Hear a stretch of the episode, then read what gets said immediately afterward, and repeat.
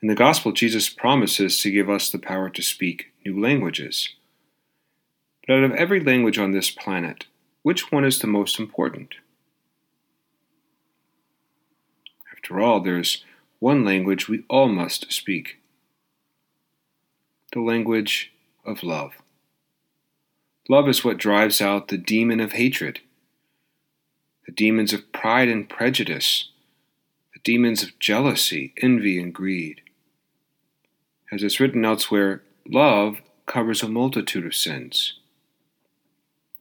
Fortunately, there's more than one way to speak this language of love. Some say there are five primary ways. We express love through words of affirmation,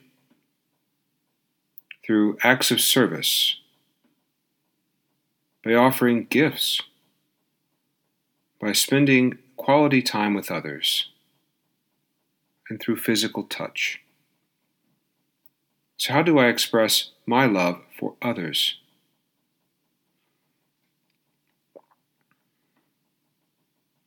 Maybe I prepare a home cooked meal for my family each night, an act of service.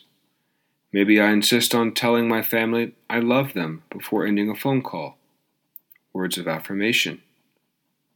Maybe I show my love by offering a hug, physical touch.